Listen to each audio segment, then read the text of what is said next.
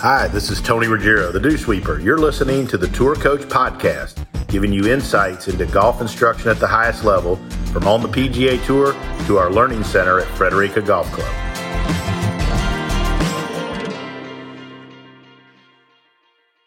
Sitting in with me here at the Tour Coach Podcast, someone I've wanted to talk to for a good long time, had the opportunity to sit with at the U.S. Open last week. One of the great coaches and names in golf, Sean Foley. Foley, what's up, my man? Yeah, how you doing, Tom? I'm doing good. What's up, buddy? Not much. Just uh, have licked my wounds after a week of the double missed cut, and uh, now I'm back at home and uh, ready to go again. Yeah, I understand. So let me ask you this: How did when you have a double missed cut like that? What are your thoughts? Like, what do you? I mean, you know, because people always want to know the inside the ropes thing. As a teacher, what are your first thoughts when you go through the? You know, I've got a double missed cut. I have it happen plenty of times. Uh, I, I went one for one last week, but uh, how do you handle that?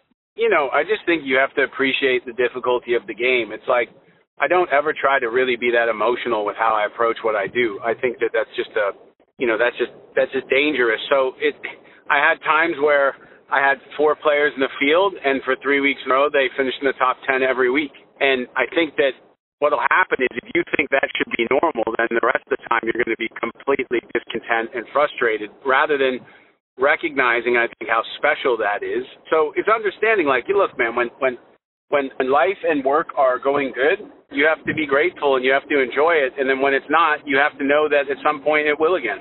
And it's just the it's just what happens, you know. I mean, that golf course out there, it's such a big ask. I mean, if if if, if everyone had to tee off again today for the next four days, the top ten could look totally different. And so, you know, I think it's I think it's just realizing that unfortunately, I think failure is just the way we've been taught what that word is. It's just got such a negative connotation. It's neuroscientists say that failure is actually feedback. So it kind of lets you look a little bit, okay, at what happened. But then I think that doing too much of that sometimes leads us speculating. I mean, you hit a perfect drive tone on number 13 and it went 340 and ended up six inches in the rough and you had to play out sideways. Right it happens and and it, you know and and that was to me obviously like you walked around and watched a bunch of golf and I saw plenty of shots that were really good shots uh in particular you know where you, Lucas on Saturday hits drive down 9 or on Sunday barely runs through the rough, runs right up against the edge of the cut line, and he's got no shot to get to the green. I mean, you're, you're talking a matter of inches, and it's not like he hit a bad golf shot to get there. It's just no, you know, no, no, no. No, a couple, couple, a couple of inches is then an eight iron to a front right pin. He makes eagle, and the day's different. Like it's that's. I think that's what players don't pay attention enough to is just the sheer probability. Like you know, I've had players when they struggle with their putting, they'll say like I miss everything from eight feet, and it's like, well, I mean, not, really, but the average on tour from eight feet is like fifty percent. So if you think you should make eight out of ten, you're always going to think something's wrong with you. Right. Right.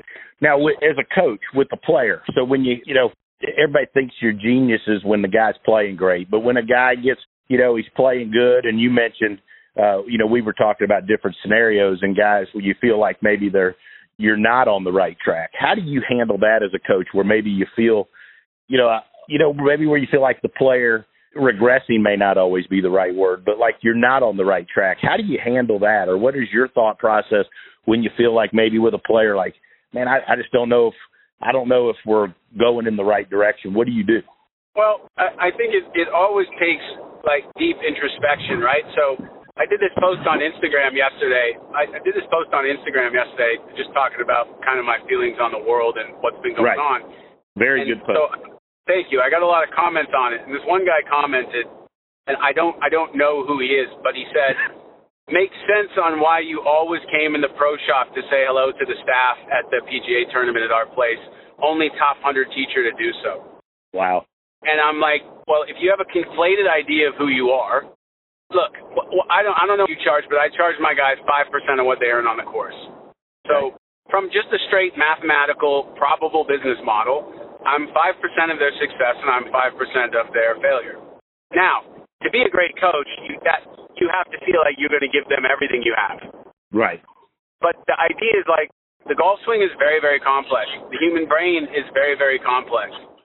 Sometimes it's done and it may they make it look easy, but most of the time it's just really not the case, you know.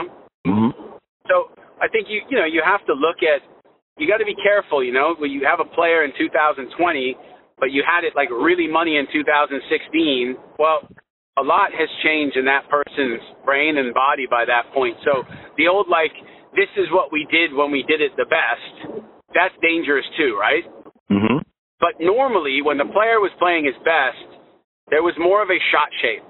Yes. So I remember before you started working with Lucas, one day he asked me at the LA Open if I could take a look. And I said, you know, I, I don't have much time, but I have two hours this afternoon. And it gave me opportunity to see Lucas, who I really enjoy, and Don Cooper, who I absolutely love. and Lucas was trying to hit a fade. And I was like, what are you doing? And he's like, well, I just feel like I got too dry. And I'm like, nah. I said, look, dude, put a stick out in front of you, start it right at that, and take a bigger divot.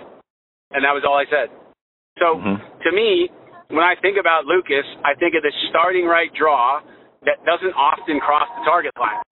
Correct. If Lucas is literally trying to think that the key is to fade the ball moving forward, man, that's just so against what he does that Right. it can't. Yeah, does he need to know how to fade it? Of course he can fade it, but if he just set up and he had to hit it in the fairway and on the green, then he would hit that shot, the, the the shot that comes easier to him. So I think it's more it's more like that. So with a player like Danny Willett, he became the number one amateur in the world with a pretty sizable high sling draw. Yep. And then he won the Masters with a slight fade. But what happened over time is the cure of the overdraw became a cancer to where it got to where the only shot he could hit was a bull cut. Okay. And I don't know if it goes back to like a Mac O'Grady fascination that a lot of people have and how the swing looks, but I just cannot think of that many great players who hit a full cut. I can't. Like, No. I can't. Think about it. Mm-mm. So I, I think the desire to get rid of a hook, a lot of guys went to try and play a cut, but they didn't necessarily do it the right way. It's like I think it's easier to hit less of a hook than it is to teach a hooker how to cut it. Agree. Agree. And you know, when I started working with Lucas, I had the similar thought I think that you did. Like the first thing he said was I want to get back to hooking it. And so to me was just wasn't going back trying to make do what he used to do, but was to set him up and to just get him to hit hooks Yeah. again. And then let him Yeah. figure out how to hook it less. Right? Yeah, hey, look, look, that I mean, you know, the thing about coaching, obviously it's how we make our living, it's something we're passionate about. We enjoy the people that we work with. We'd like to see them do well and all that. But like how did Ben Hogan and Lee Trevino get to that point? So I think that I, as I've got older, I feel like my role in helping a player has diminished. It's more of like creating the understanding and the environment so that they can go out on their own and you know, when a player looks at you and says, you know, what do you think I should feel? It's like, oh man, like, well, how could I ever answer that? So, you know, it's it's it's like this afternoon, I'm I'm I'm working with Hunter Mahan, and I worked with Hunter for from 2008 for a long time. And you know, it it relationships are hard, right? Like even Mhm. relationships with like our children or our wives or our parents aren't guaranteed. You know what I mean? So Mhm. you know, when we when we stopped, we just weren't getting it done. Like we weren't getting it done. But you know, I really know what he needs to do to get it done. But that that's just a piece of the puzzle. The desire, the discipline, the everything. I mean, when when Hunter was on top of the world and we top ten, we felt like every single week. You know, he he was just engaged and he didn't have four kids. So you know, life changes in good ways, but it also causes other aspects. So there's there's more to it than just you know. It's amazing to watch Instagram. If if you went on the range at a PGA Tour event and you did slow motion videos of the guys in the top 125, they would hardly get any likes. Like people would say they're too steep coming down, they stand up too fast, they're too flippy. and you know, we're we're we're in a world now of like of this swing where everyone hits a ball with both of their arms straight all the way through it and over rotate their torso and open up too much and it's just fascinating to me. It's like I get it. Yeah, the theory is correct, but shrub comes to you. I wanted to talk to you about a couple of things. I, this, this is always fascinating to me, and I enjoy when I get to corner you, in a, uh, you know, somewhere at a tour event. And so, going back to like Hunter, because I've had this happen a couple times. Is it harder when they leave and then they come back, or do you find it easier when they leave and come back, or is it different each time? You know, because you know I've had it happen with Smylie a few times, leaving and coming back, and you and I talked about that a little bit. And you know, I had it, uh, you know, talk to Bobby White all the way up, and then he left and came back. Just curious your thoughts your opinions and what you've learned over the years when players leave and come back. So I think inevitably, most of the time when you've done a good job and you've had a good relationship and they leave, at some point they kind of do always seem to find their way back at a certain point. Yeah, yeah. Look, you you stopped working for a reason in the first place, right? Mm-hmm. So I haven't seen too many people like get divorced and get married again, and then it'd be all right. Like it's so that you know there's a reason. Now I have seen people get divorced and then still go together to Italy with their family and have a great time because they're still very friendly. So right. I've seen that. But yeah, I mean, look, my you know the way that my dad raised me and everything like that, it was you know was do your best in life not to take things personally and understand that you know how people see you is more a function of how they see themselves than how you actually are. So I don't think I've ever, you know, I mean, gosh, when Tiger when when Tiger fired me, I sat in airports for two weeks and and looked at ESPN and saw my name on the ticker. I mean, that was, you know, that was that was a little bit that was a little bit different. But at the same point, it's like, look, man, like from the first day you get hired in anything, you're one day closer to getting fired, and that's but that's okay. Like there's a lot of there's a lot of golfers out there. Hopefully, the time that you had was successful. You, it was mutually beneficial. But then when it's not working anymore, to stick around, that's when it gets kind of nasty. So it's always about class, man. I mean, if much as this is a business, you can't have that much love for those guys and then all of a sudden one day just go, you know, this is bullshit. Forget them. It's I just I've never felt like that about anything. And so yeah, it's it's different, but can it be successful again? I'm sure that it can, but look, when these guys are Bryson DeChambeau has had a great team of people around him, but Bryson DeChambeau, man, is really the captain in a big way of that team. He's pushing all those people around him to get answers. So where Bryson's at is attributed to the people that helped him along the way, but no one sat there and did all those reps in the gym, and no one sat there and hit those millions of golf balls. I mean, the glory has to go. I think it was Roosevelt, right? The, the glory has to go to the man in the arena. Right.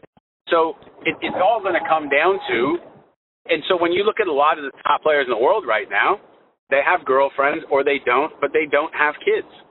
Yep. And you know, with the guys in the last generation, because of obviously Tiger Woods and what happened to purses and things like that.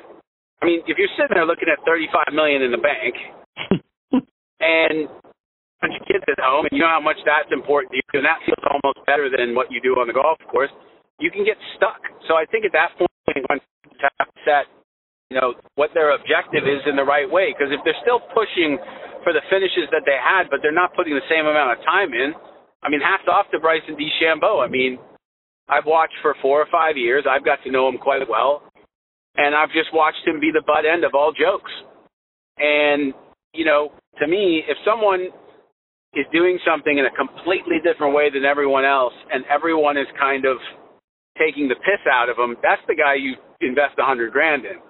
So uh, uh, for me, it was I thought it was really cool to see him kind of accomplish uh, what he did because people just need to realize this has been a five-year plan in his mind mm-hmm. that is all encompassing, like almost every waking hour of the day. Well, how long can you keep? How long can you keep that up for? Right. That's the question. I think you know is and and again, I think that with the money the way it is right now, I don't know that. I mean, do you think that many of these younger guys are wired to where they want to go do it for 40 years at that pace or try to do it? I mean, I don't think that they need to anymore with the money that's out there. You can go have a good five, eight year run and make more than you'll ever need in your life. I think it's going to get. I think it's going to be more like other sports because I think what we're going to see there's going to be a lot more Cameron Champs you know, we get some of these amateurs who come into the field at like the U.S. Open, and they're the only ones who have the ball speed that he has. And yeah. and then look, when you're doing that, there's going to be, you know, you're applying more force and torque. There's more velocity. The body's going through more dynamic ranges of motion. And look, so there's not any world class sprinters who don't pull their hamstring. It's not possible. Mm-hmm. So I think we're going to see car- careers that'll look more, not so much like the NFL, but more like the NBA, 10 to 10 to 12 years. And then some guys, obviously, golf is different, right? Like my mom and dad, they are 80 and 76, and they come down from Canada from November 1st to April 1st, and they live in Reunion and they play nine holes every day. My dad, actually, at 80, just started breaking 80.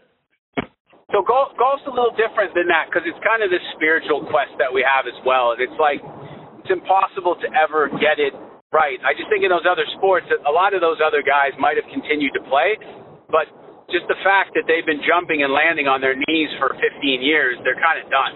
Yeah, agree. And I just I don't think they're going to need from a money perspective. It's not you know it's changed so much that they're like you said you're talking about you got 25 million in the bank and you've got kids and most of these guys all have other interests whether it's sports or di- hunting or fishing or doing different things they've got the money and the ability to do it and uh, why wouldn't they go do it if especially if they're not body isn't allowing them to be competitive anymore and, and look look I, I'm grateful to have the job that I have I'm grateful to work with the guys that I work with look, man, post COVID, this shit's not been a lot of fun, right? Right. And when it was a certain way for 13 and a half years, and now it's completely different, I can adapt to it, but it's different for everybody. Like, mm-hmm. you know, I, I think I've had Uber Eats more in the last four months than I've had in my whole life. I don't even know if I, I, I actually think I had to ask my 12 year old how to order from the hotel room. Yeah. So it's you know that, it's going to be that way for a lot of guys. And look, the idea of what it used to be, we will never see that time again. It's not ever going to happen again, ever. So, yeah. you know, it's kind of comes along that that type of idea. I mean, we're going to have a bunch of players who come from a generation of kids who have grown up on a phone. They've been entitled uh, quite a bit more than say Hogan's generation and they're going to be sitting in their hotel room for at least the next year and a half. So yeah. it's it's very it's, it's it's just fascinating. So I honestly think that that is far more difficult on the players who travel with their families than the ones who don't even have one. Yeah, I would Because these college these college kids did what? They came from college where they're playing video games or being on their social media feed all night, and mm-hmm. right to the tour and did the same thing. Just think over the years, right? Like I had my Pacifica night on Tuesday at Torrey Pines. I had uh, uh, certain Tex-Mex restaurants in Texas. Like none of that. That was kind of to me. That was kind of the outlet to be around like cool people that are doing the same thing that I am. That made traveling like like to where I could handle it. But now it's mm-hmm. like wow, it's just totally different. So yeah, I, I look. I just think that I think a lot of guys who haven't played well after the quarantine don't really understand that like deep within we're not in the right place with all this stuff yet and there's a lot of clutter and confusion on like what's the world going to be like? What's going on right now? All this negativity and tension and all these things it's always been there in the world but it's not been so conflated. We all had four months to sit at home and either believe more in what we believe or challenge that and i just think it's a lot easier for people just to keep believing what they believe and now you got this device that sends you already things everything you already agree with. So it's like it's very interesting to me yeah, I, I, it's there's so much negativity now. I don't know, how, you know, or it just seems like there's more access to it. You know, that's uh, I, because it's I, in front of us all day, every day.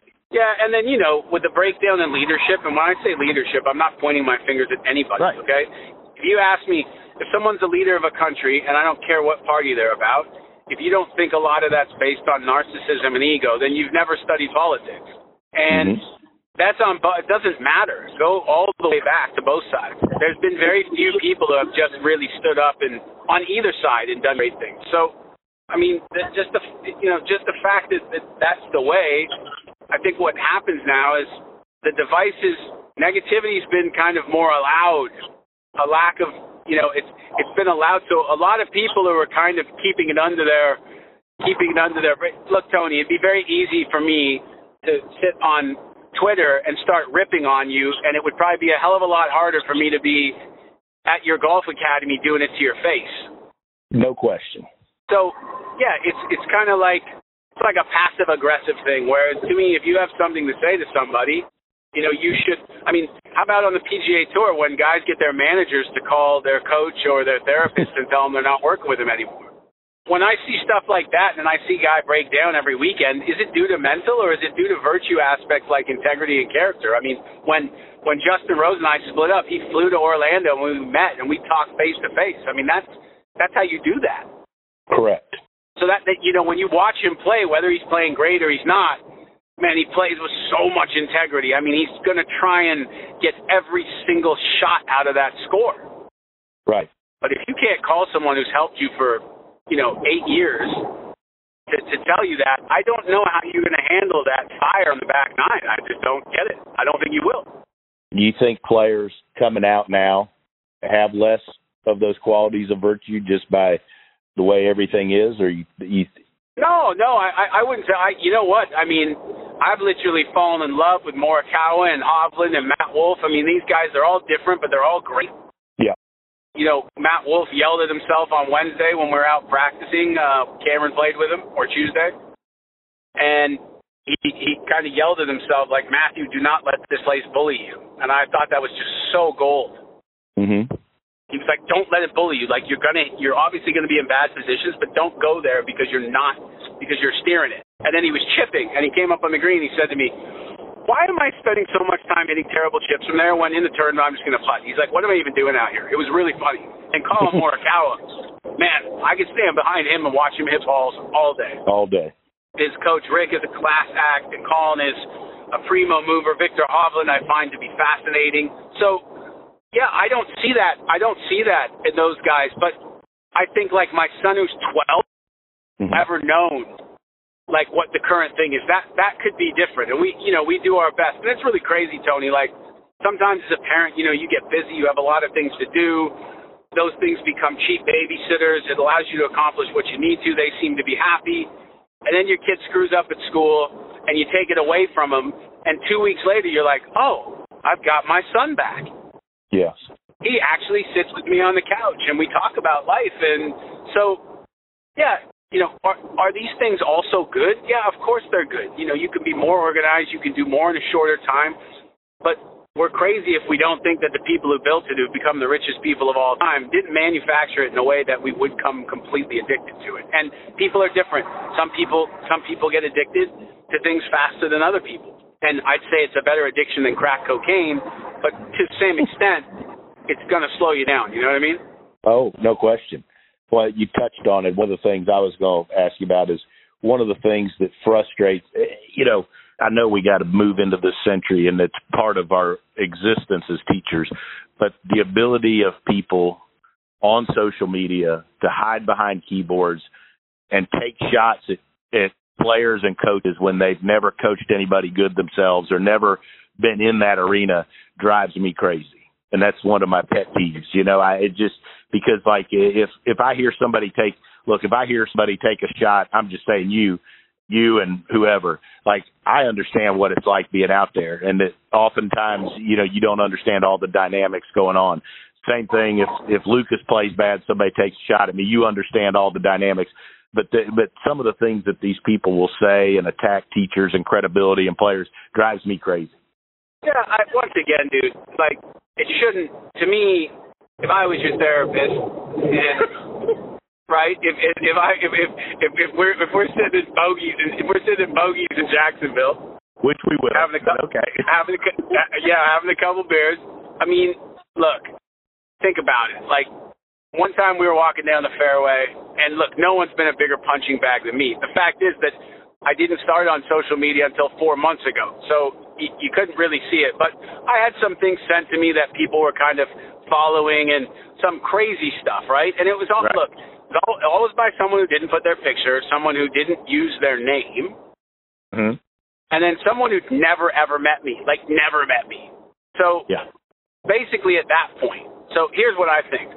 One day we're at the U.S. Open, and I'm walking down the 11th hole, or sorry, the ninth hole at Congressional with Justin Rose and Hunter Mahan, and they are playing Dustin Johnson and Phil Mickelson. So we used to have like this Foley Harmon match once in a while. And we're going down the fairway, we're going down nine, and some guy yells, Hey Foley, you're you're fucking the game up. Like stop ruining Tiger Woods. And Rosie lost it. And he was going he, Rosie was going straight to the ropes. And so I, I just said like Justin, he turned around. I said like come back. And and whatever, he comes back and he says, uh, "Mate, you gotta stand up for yourself." I'm like, "Why? Like, why do I need to stand up for myself?" He's like, "Well, dude, that's not true what he said." And, all, and I said, "Well, what's like, what is truth? Like, look." I said, "Here's the deal, Rosie. I'm sitting here. So one, two, 2011, five years ago, I was waiting tables at an Outback Steakhouse. Okay. now I'm at Congressional with Justin Rose and Hunter Mahan I'm standing next to one of my heroes, Butch Harmon. I'm with Phil Mickelson and Dustin Johnson, hmm. and that guy paid that guy paid 120 dollars for a ticket. He looked kind of like he's roughly around 45 or 50. So can you imagine that he came here today to stand outside the ropes and yell something like that at someone? I said, can you ever imagine yourself doing that? And he's like, no. And I said, so if I didn't feel good about myself and then saw Sean Foley walking down the fairway with that forever smile telling a story to Butch Harmon, looking like he's totally enjoying his life, the only way that I would be able to make myself feel better is to make him feel bad. Yeah. And I'm not and I'm not gonna I'm not gonna give that to that guy. So look, I'm not ever making a comparison, but what they said about Newton and Einstein and Dr. King and I mean the people who really shaped the earth weren't really appreciated till they were dead, mate. Yeah. So it's Fair like point. you know, you you know what it's like. I was ruining golf. I mean, Tiger Woods. Yeah, I was trying to do my best, but I, That's all I you never can had ever a, do. I never had a player had four knee surgeries and and literally went through a divorce and who knows all the stuff that went on. So it's like I'm doing my best. I I always said to everyone like, look, if you think it's that easy, then come on, like come on out here, come come out here. So yeah, could the backswing be a little bit better? Sure. Of, of course it could be a little bit better. Is there too much of this or too much of that? Sure. Well, what makes you think I'm telling them to do that anyways? What you think? You think I want to see the shaft lean 17 inches forward? You think I want to see someone drop a half a foot in transition? Of course not. I've never told anyone to do that in my life. So, you know, that's the that's the whole idea. But I think if you take a deeper look within, like whenever I really had an issue with someone, but that's more like in high school when I was like 14 and 15, all the guys that I talk shit to are the ones that I was jealous of.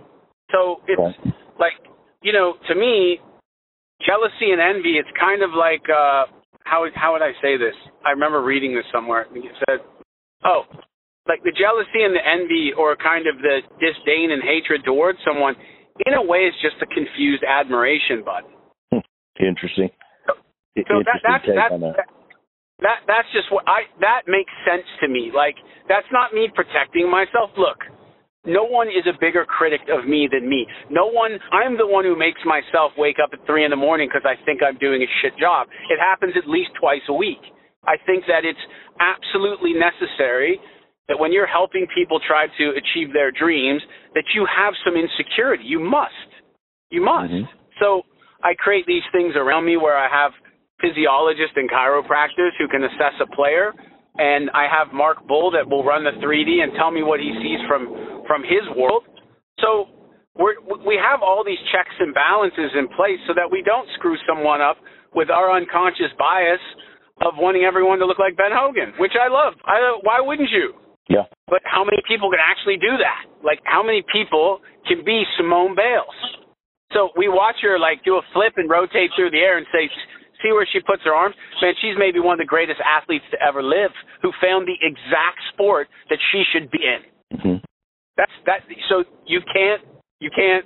All a ton of those girls can do a single flip with one spin. She can do two and she can do two and three. It you can't teach them that. They can't do that. So you know that to me when you see that special level of like a Ben Hogan or a DJ or, or Tiger Woods and, and one of these players, I mean, man, that's just a lot of them. They're making everybody look great.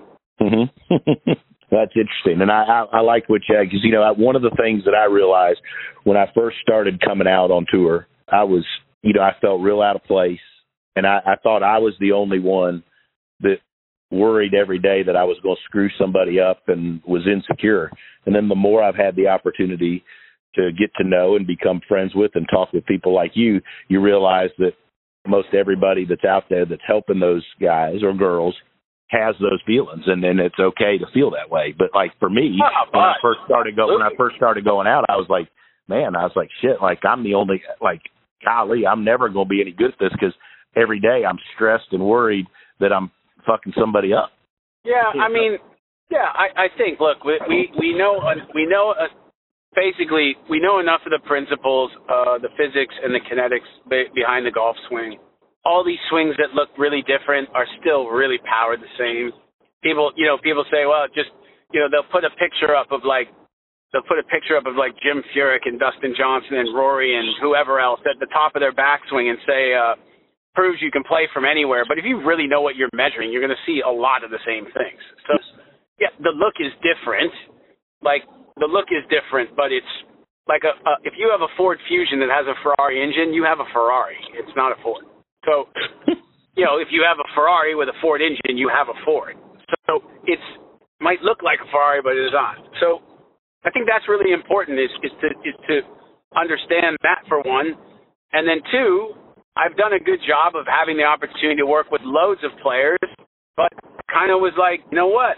I think you'd be really good with Mark Blackburn. I think you'd be really good with Scott Hamilton. I have a friend named Drew Steckel. I think he could really help you. And so I think one of the things I'll realize at like the at the end of my career at the end of my career is I help people build their successful stables. That that that feels that feels amazing, dude, to be able to like the idea of the guy saying like and I get this all the time. You know, makes sense on why you came in the pro shop all those years and introduced yourself to everyone and during rain delays talk to us. And I'm like, I was you, man. I am you. Mhm. Like that's astounding to me. But then the funny thing is that I also get the wow, you're not as, as arrogant and as full as yourself as I thought you were. I mean, that's my favorite. And then I just tell people like, have you ever met me before? No. Can I give you some advice? Yes. For the rest of your life, never ever make a comment about someone that you haven't met. Right? I mean, even my 12 year old son, he's at the point, we're in the grocery store the other day, and the guy at the counter was being like a supreme prick to the lady behind the counter. And it was getting a little terse, and I was about to say something. And then he kind of just rattled off, and, and I, I just explained to the lady, look, that wasn't about you. That's just about him and whatever. And she was like, yeah, I understand. And Quinn goes to me, we're walking the car. He goes, man, Dad, you got to wonder what that guy's going through his life to act like that. You know what I mean? Mm. man, if we could, if, if like I know in first grade they learn math and they learn all that, but if people could understand, like, if we could be teaching kids like little philosophical lessons, like people don't see you for who you are, they see you for who they think you are. So guess what? If you've been taught that someone from Afghanistan is going to put a bomb on his back and walk into your school, then when you meet someone from Afghanistan, I mean, of course like you're going to be you're going to be very scared. But yeah, does that happen there? Yeah, of course it does. But most people, dude, they haven't had a war for a thousand years because people want that. So Yeah. that that's just that's the whole thing. Is just realize those people have that that unconscious bias that they don't even know. Like they don't even know they have it. That's the danger of it. So you know, I mean, obviously this is not a talk for golf, but it is a talk for golf. It's it, this is this is about coaching, and to me, you know, we're we're, we're coach. Look at Cameron Champ. Cam Champ is this just out of this world talent. Well, that's a great thing, but it's got a curse too because the comments always, well, why is he not performing better? And it's like, well, you know, hitting the ball really far every time is a massive advantage, but give Cameron two or three more years of working on more of the artistry and the softer stuff, and he's gonna. I don't know how he'll shoot over 68 any day, but when you are gifted with the ability to hit it harder than anyone with no spin, then learning to hit it as soft as the best with a ton of spin is probably going to take some work. The thing I love about Cameron and that you we talked about this is not only how far he hits it, but how effortless he makes it. You know, it doesn't look like he's trying to not take anything away from Bryson, but when Bryson hits the tee ball, to me, it looks like he's trying to hit it hard. You know, when Cameron hits a drive, it doesn't look like that to me. Oh yeah, and that I mean that's just Nolan Ryan, right? I mean you're looking at the peak of athleticism right there. Now give him a 46 inch driver. Remember, a lot of the numbers you see with him with a driver that's two inches shorter than normal. So when he just goes to a standard driver, I mean his ball speed's like 198, and if he if, if he really said, okay, I'm going to make my stance. I mean, he almost stands with his feet together. So if I'm Mhm. going to make my stance a little bit wider, I'm going to get a little more force in that direction, right? Mm-hmm. If I'm going to lengthen my backswing, I'm going to increase the hand path a little bit, which will allow me more time to put impulse into the shot. I mean, he could potentially be 210 ball speed. But it's, yeah, no, it, it is crazy because, you know, he's a solid looking athlete, but he's not Mhm. like 6'5, 230, right? Right.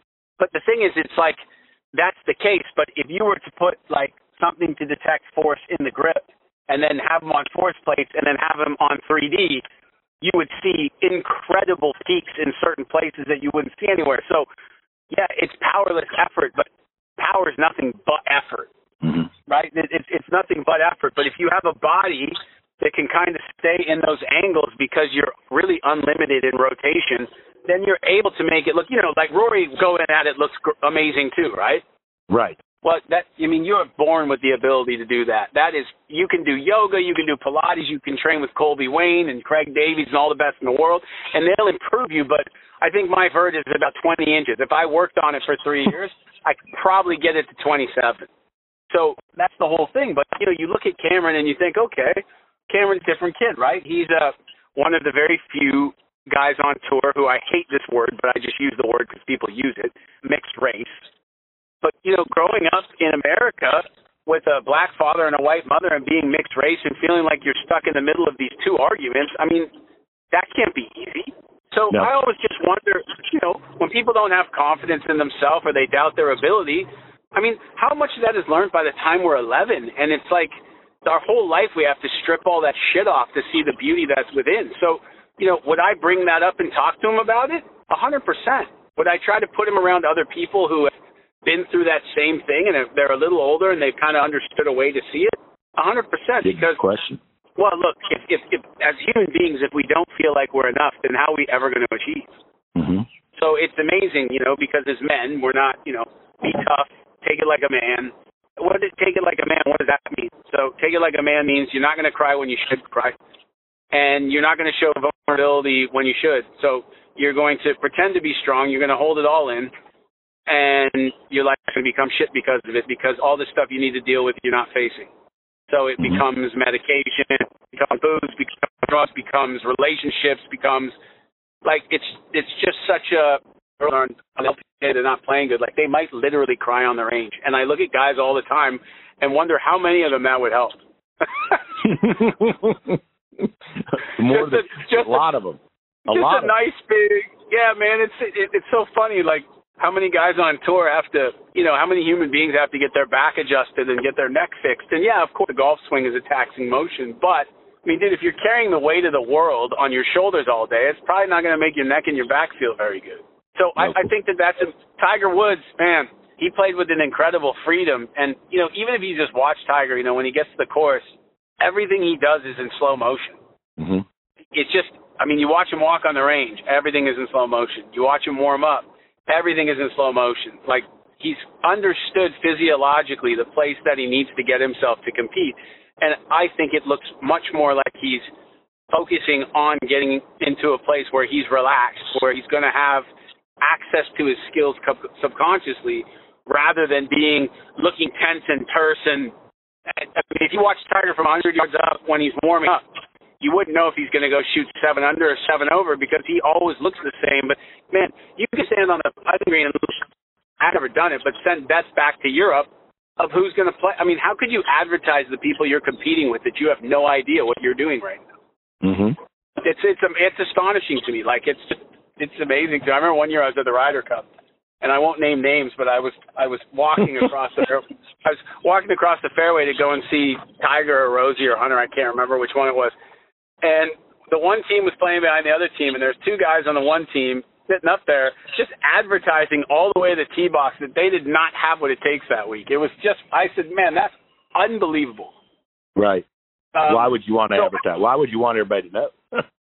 I think that's the problem. That's that's the unconscious part. There's no way. Like I've done this a lot in the past. I've filmed guys on the course when they're playing well and then when they're playing bad. And I've never had one who watched it when they were playing bad and they weren't embarrassed, and then they looked at me almost without a sense of hope, saying, "I don't even know I'm doing that." Yeah. So to me, the best players of all time in every sport had a real awareness, a real awareness. Like amazing watching Jordan play in that docu series on Jordan's life, right? Right. That was fantastic. Man, he hardly ever to never bitched at the ref like after a bad call. Like he just moved on to the next play. You don't Um, see that now in the NBA. Yeah, it's it yeah, and and the thing is back then, like sometimes it was an obvious foul because like you were on the ground bleeding. I mean, those guys were banging each other, right? oh yeah, absolutely, knocking hell out of each other. So that you know that's like basketball's been a li- little bit more soccer like. Like I like when they do it in slow motion and you see the guy's not even he's not even been touched and he's falling backwards. So eh, to me, I think that's just a really big part of his ability to be such a champion was he just moved on so elegantly from moment to moment to moment and to moment and knew that basically his career would be an amalgamation of 30 billion moments rather than, you know, it's it's to look, it's to be good and it's to be bad and if, if we if we knew the answer, we'd be charging a million dollars a lesson and we don't.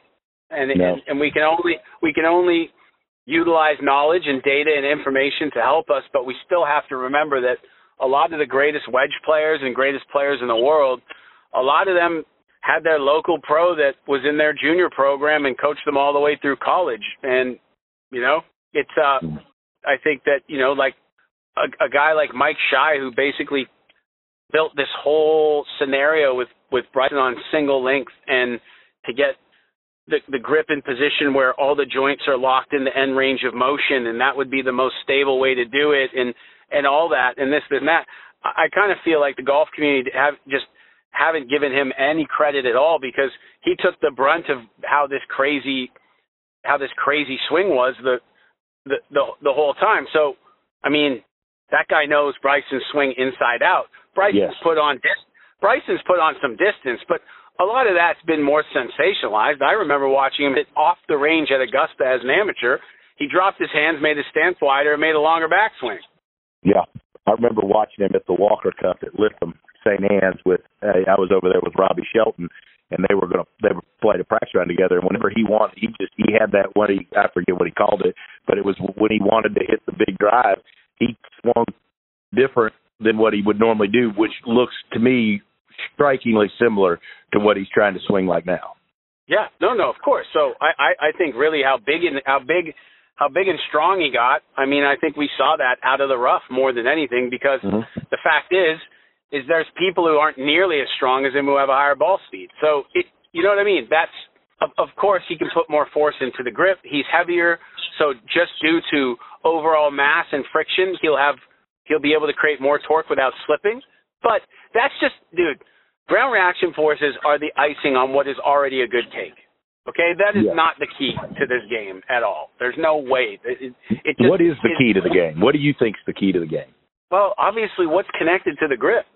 You know, I, I hear young instructors now talk shit about Bob Toski and Jim Flick because they were like, yeah, just you know, swing the hands and arms and the body will react. And I'm like, oh my god, you you cannot talk about them like that. You have no idea. Bob Toski was 70 years of age, still hitting at 300 yards, swinging his arms.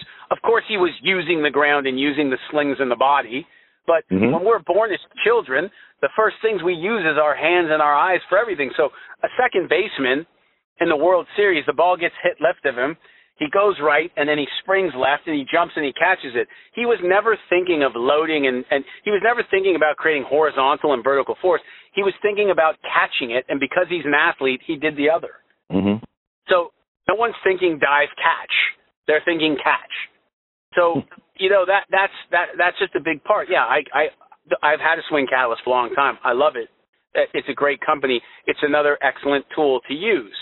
But most players I would put on a swing catalyst trying to get them to improve something else I'm sure they can't hit a short-sided bunker shot out of wet sand. I know that I probably they probably can't. That's probably going to help us potentially earn more money than increasing a peak in a force at a point in the swing. Like yeah. there's so many like they might struggle chipping uphill into the grain. I haven't met very few who don't.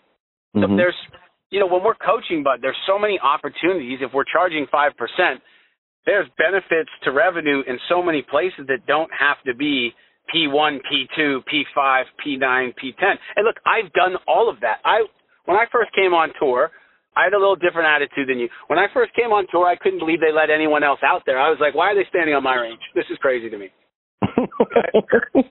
Every single bad shot that was hit was only due to technique, and that was only the answer. And you know what? When I believed that, then everything seemed to match that belief. Then, some things started to happen, and it had to challenge my belief like bud maybe it's a little deeper than what you think it is. Well it's got like 10 times deep it's got 10 times deeper since then. What was it that so, what was it that challenged your belief on that? Curious. Well i think i was just very lucky when i started out there that sean O'Hair, uh, stephen ames sean O'Hair, and hunter mahan and justin rose could kind of benefit from the same thing mm-hmm. so I felt that they didn't move their lower bodies enough in their backswings. Basically, if I got them to pivot more like Hogan and Snead, that would be helpful for them. Now, that's still very much the case to this day. I mean, they talk about how Snead might have been the best athlete to ever play golf. Well, like, who unweighted and turned more and allowed more time than he did? I mean, he probably could have kept his lower body still and not even moved it and still been awesome. Yeah. But kind of the aspect of being centered, going more from like my Morad, more the Mac ideas of the head not moving, that benefited all of them. But I felt like when I started with Tiger that I, I wasn't had enough knowledge, but I was still caught in my preference. And quite honestly, I just basically overtaught him. It, it wasn't necessary. It, it like I think back to it now, and of course, it's a lot easier to look back at something and go, "Wow, I could have done this and that." But no question. Like, what, what was I doing even speaking to the guy? Like, I mean, it's Tiger Woods, dude. Like, if he, you know, Tiger Woods wants to hit some draws and some fades. I, I've never met anyone who can aim properly all the time on their own. I've never met anyone who kind of keeps a consistent ball position all the time on their own. You know, when I started with Danny Willett, man, that was like full surgery, dude. We needed to go we needed to go as big as possible because it we just we had to but I think that was the mistake because I kind of underestimated where Tiger was at like within his heart and his mind with how much his life had changed and that was what we were seeing a lot of in the the technique. I mean, you're literally you're talking about someone who went from pretty much being invisible to visible overnight, invincible to visible overnight. Yeah.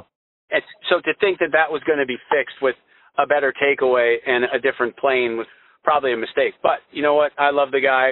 I feel like I was there for him at a very difficult time, and I was so grateful for his professionalism and his friendship. And, and we still, you know what? I still hang out with every single guy that I don't work with.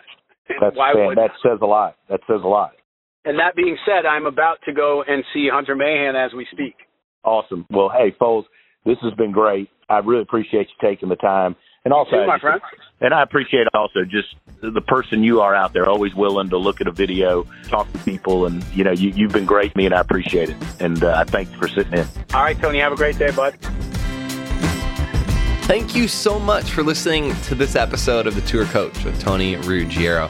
If you enjoyed this, make sure to hit subscribe, Apple Podcast, Spotify, wherever you are listening to this podcast. You can stay up to date because we have weekly episodes coming your way with fascinating people in the world of golf instruction at the highest level. Make sure to subscribe and stay tuned. If you want to learn more about Tony, head over to dewsweepersgolf.com to get all the details on what he's up to. Maybe you want to see him, grab a lesson, or go to one of his camps, pick up his book, Lessons from the Legends. You can do that there. If you want to see Tony in action with some videos and other content, head over to golfsciencelab.com slash Tony to get more info there. This episode was powered by the Golf Science Lab and was edited, mixed, and produced by Just Hit Publish Productions. As we go into year two of the tour coach, it wouldn't be possible without the support of all our sponsors. And I've had some great ones. And one of the things that I'm most proud of in my career and in my business is the fact that all of my relationships here and all these sponsorships have been long time, long withstanding relationships, haven't jumped from sponsor to sponsor and manufacturer to manufacturer. And I've always prided ourselves in special relationships and when people work together, support each other, and we've all put out great products for the benefits of everybody else. So I want to give a special thanks to these folks that have been with me for such a long time, and that would be the folks at Srixon, Cleveland Golf, and XXIO.